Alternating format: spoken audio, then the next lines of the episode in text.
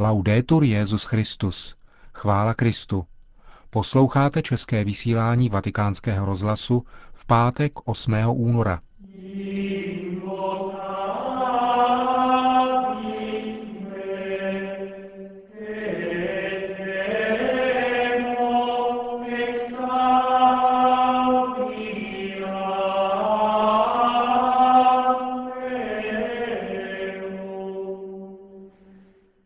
Benedikt XVI. Přijal biskupy Kostariky na závěr jejich návštěvy ad limina apostolorum. Vatikánské tiskové středisko zveřejnilo zprávu o konání apoštolské cesty Benedikta XVI. Do Spojených států amerických. Zemřel velmistr řádu maltéských rytířů Fra Andrew Bertie. Po zprávách Vatikánského rozhlasu bude následovat promluva otce kardinála Tomáše Špidlíka k první neděli postní. Hezký poslech.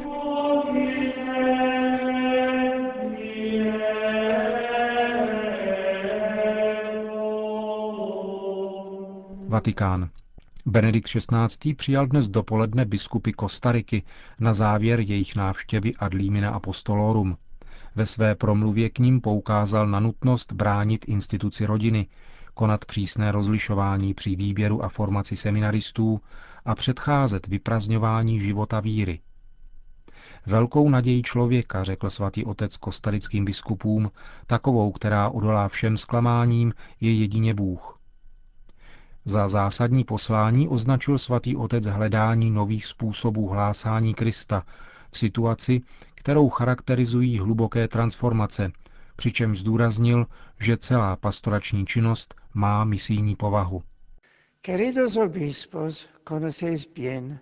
Drazí biskupové, znáte dobře rizika vyprázdněného a povrchního života víry, když se podlehne falešným nabídkám, jakým je proselitismus sekt a pseudonáboženských skupin a množství slibů snadného a přímého zbohatnutí, která vedou do zklamání a rozčarování, anebo šíření ideologií, které opěvují lidské bytosti, ale ve skutečnosti je banalizují.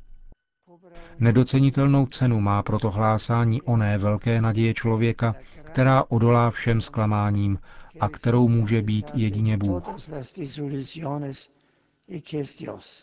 Řekl mimo jiné svatý otec kostarickým biskupům na závěr jejich kanonické návštěvy ad limina apostolorum.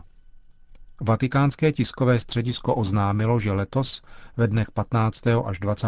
dubna se uskuteční apoštolská cesta Benedikta XVI.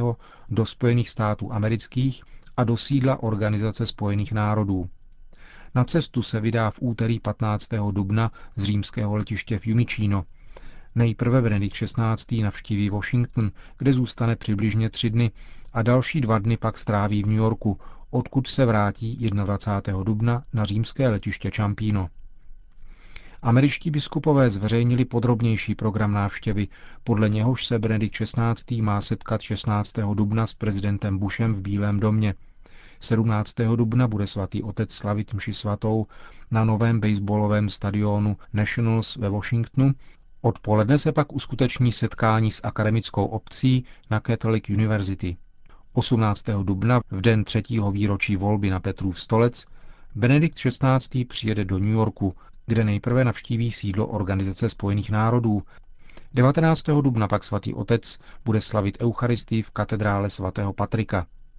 Poslední den pobytu 20. dubna Benedikt XVI. Navštíví Ground Zero, místo teroristického útoku z 11. září 2001. Týžden odpoledne bude na Yankee Stadium sloužit mši svatou. Řím. Dnes bylo oznámeno, že zemřel velmistr svrchovaného řádu maltéských rytířů sv.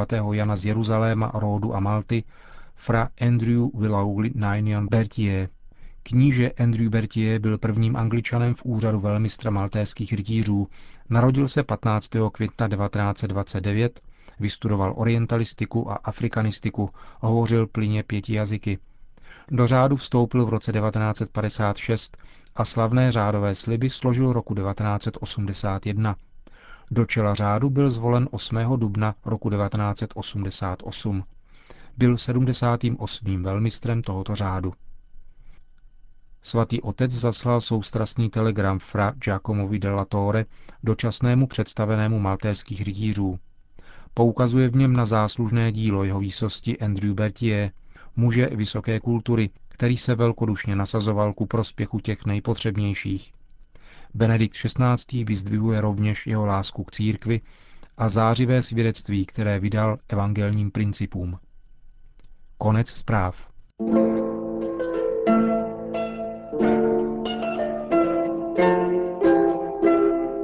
Bleskové myšlenky. Pravidelná páteční promluva otce kardinála Tomáše Špidlíka. Z technických důvodů je dnes jejím interpretem otec Josef Koláček.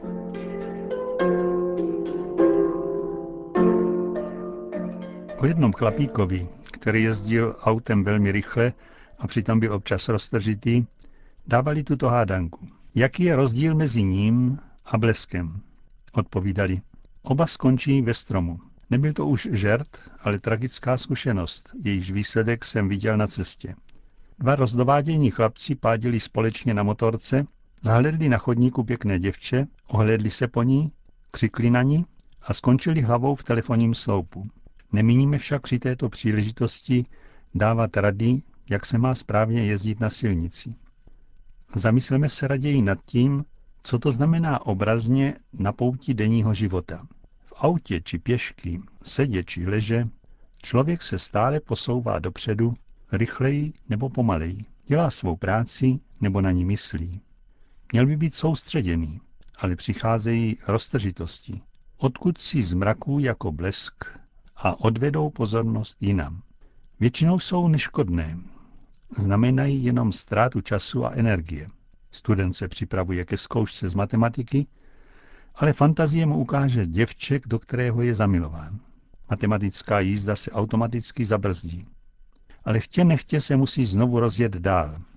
Myšlenka rozptýlila, zpozdila, ale nic zlého neprovedla. Jsou ovšem i jiné, horší nápady, často bleskové a prudké.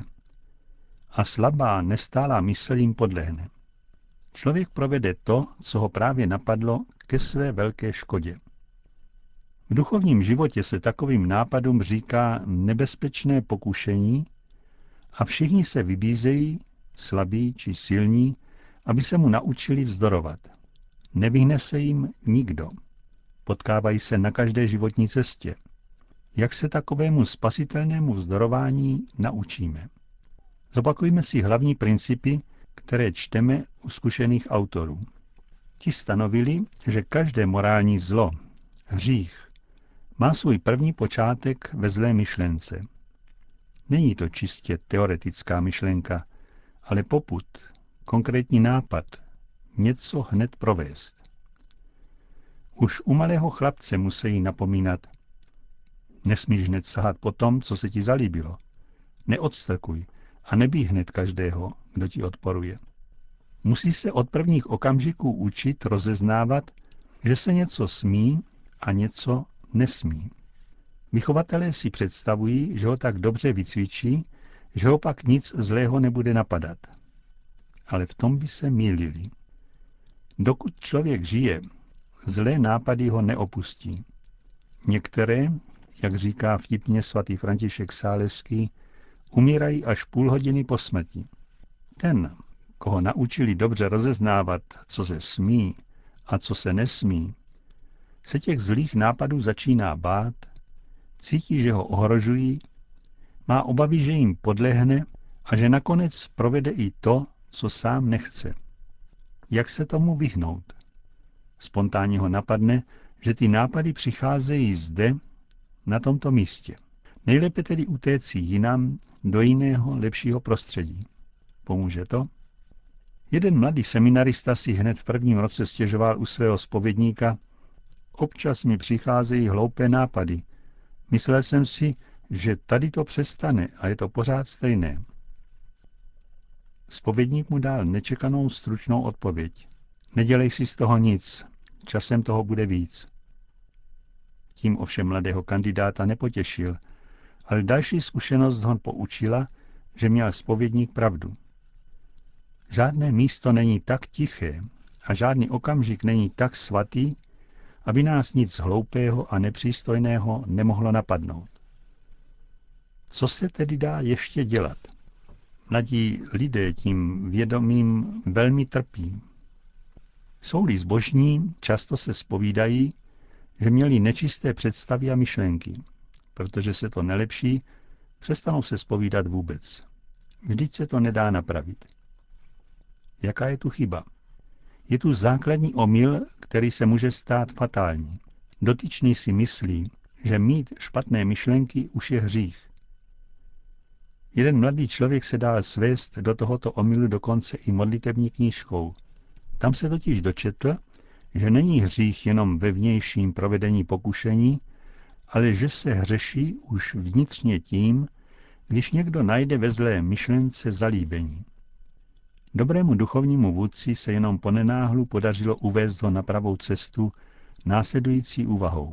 Představ si, že sedím v pokoji a že musím nutně dokončit práci, o kterou mě požádali. Někdo mi však zaklepe na dveře a nabídne mi: pojď se mnou na výlet, je krásné počasí. Já mu odpovím: mně by se to velice líbilo, ale nedá se nic dělat, musím dokončit práci. S Bohem, nedá se nic dělat. Za půl hodiny přijde dotyčný se stejným návrhem a dostane stejnou odpověď. Když pak přijde po třetí, už jsem unaven a už bych mu málem vyhověl, ale dodal jsem si odvahy a řekl jsem zase: nepůjdu. Dopustil jsem se nějaké chyby tím, že se mě sám výlet zamlouval? Jistě ne. Takové zamlouvání se jistě nestotožňuje s tím, co se ve zbožné knížce nazývá najít zalíbení. To je dobrovolně se k té myšlence na výlet vracet a vydávat se v nebezpečí, že nakonec ustoupím pokušení. Tento rozhovor s pokušením se tu vedl veřejně jako dialog mezi mnou a druhou osobou, ale nejčastěji se vede jenom uvnitř. Nápad udělat něco nepatřičného, zlého, nemůže v plném slova smyslu vyjít z lidského srdce, které stvořil Bůh k dobru. Je vždycky jakoby slovo od někoho jiného. A jinému mohu vždycky odpovědět ano nebo ne. Naučit se klidně odpovídat zlým nápadům, zlým myšlenkám je jediný opravdový klid, kterého člověk může dosáhnout. Dá se tu aplikovat staré římské přísloví: chceš-li žít v míru, připravuj se na válku. Militaristé světového impéria mysleli tím pohotovost ve výcviku vojáků. Křesťanští mniši tu zásadu přenesli na pole duchovní. Uvnitř srdce se musíme naučit být pohotoví a nepolekat se vlastní fantazie. Uveďme si ještě i jiný příklad. Jsou lidé, kteří mívají velkou trému. Třesou se strachem, když mají vystoupit na veřejnosti. Co jim poradíme?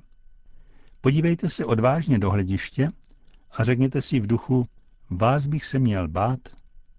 Já vám pěkně nahlas povím to, co vám mám říct. A nakonec se tomu zasmějete. S podobnou odvahou se musíme postavit i vůči nápadům, vůči špatným myšlenkám, které se objevují uvnitř mysli. Objevují se bleskově, ale i bleskově se jim odpovídá a zasmějeme se spokojeně, že jsme do žádného stromu nebo sloupu nenarazili a že jedeme klidně dál.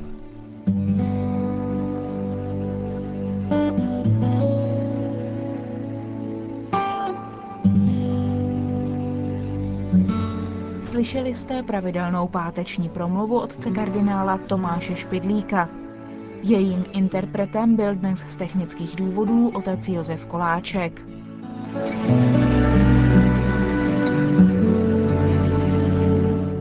A tím končíme dnešní české vysílání Vatikánského rozhlasu. Chvála Kristu, laudetur Jesus Christus.